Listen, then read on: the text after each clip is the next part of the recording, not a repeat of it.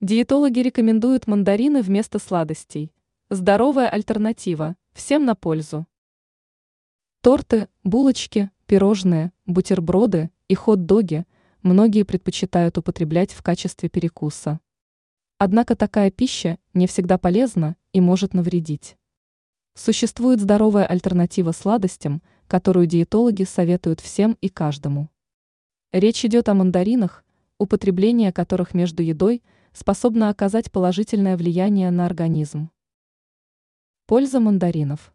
Мандарины полезно употреблять, чтобы нормализовать уровень сахара в крови. Эти фрукты не вызывают у человека желания съесть еще больше, чтобы продлить удовольствие. Мандарины богаты на витамины, антиоксиданты, флавоноиды, необходимые для поддержания здоровья. Низкокалорийные фрукты полезно включать в рацион тем, кто следит за своим здоровьем и фигурой. Сколько можно съесть мандарин? Вкусные мандарины не следует употреблять бесконтрольно.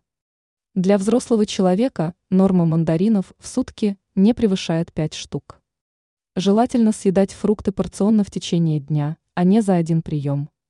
Ранее сообщалось о простом японском способе сделать кислые мандарины сладкими.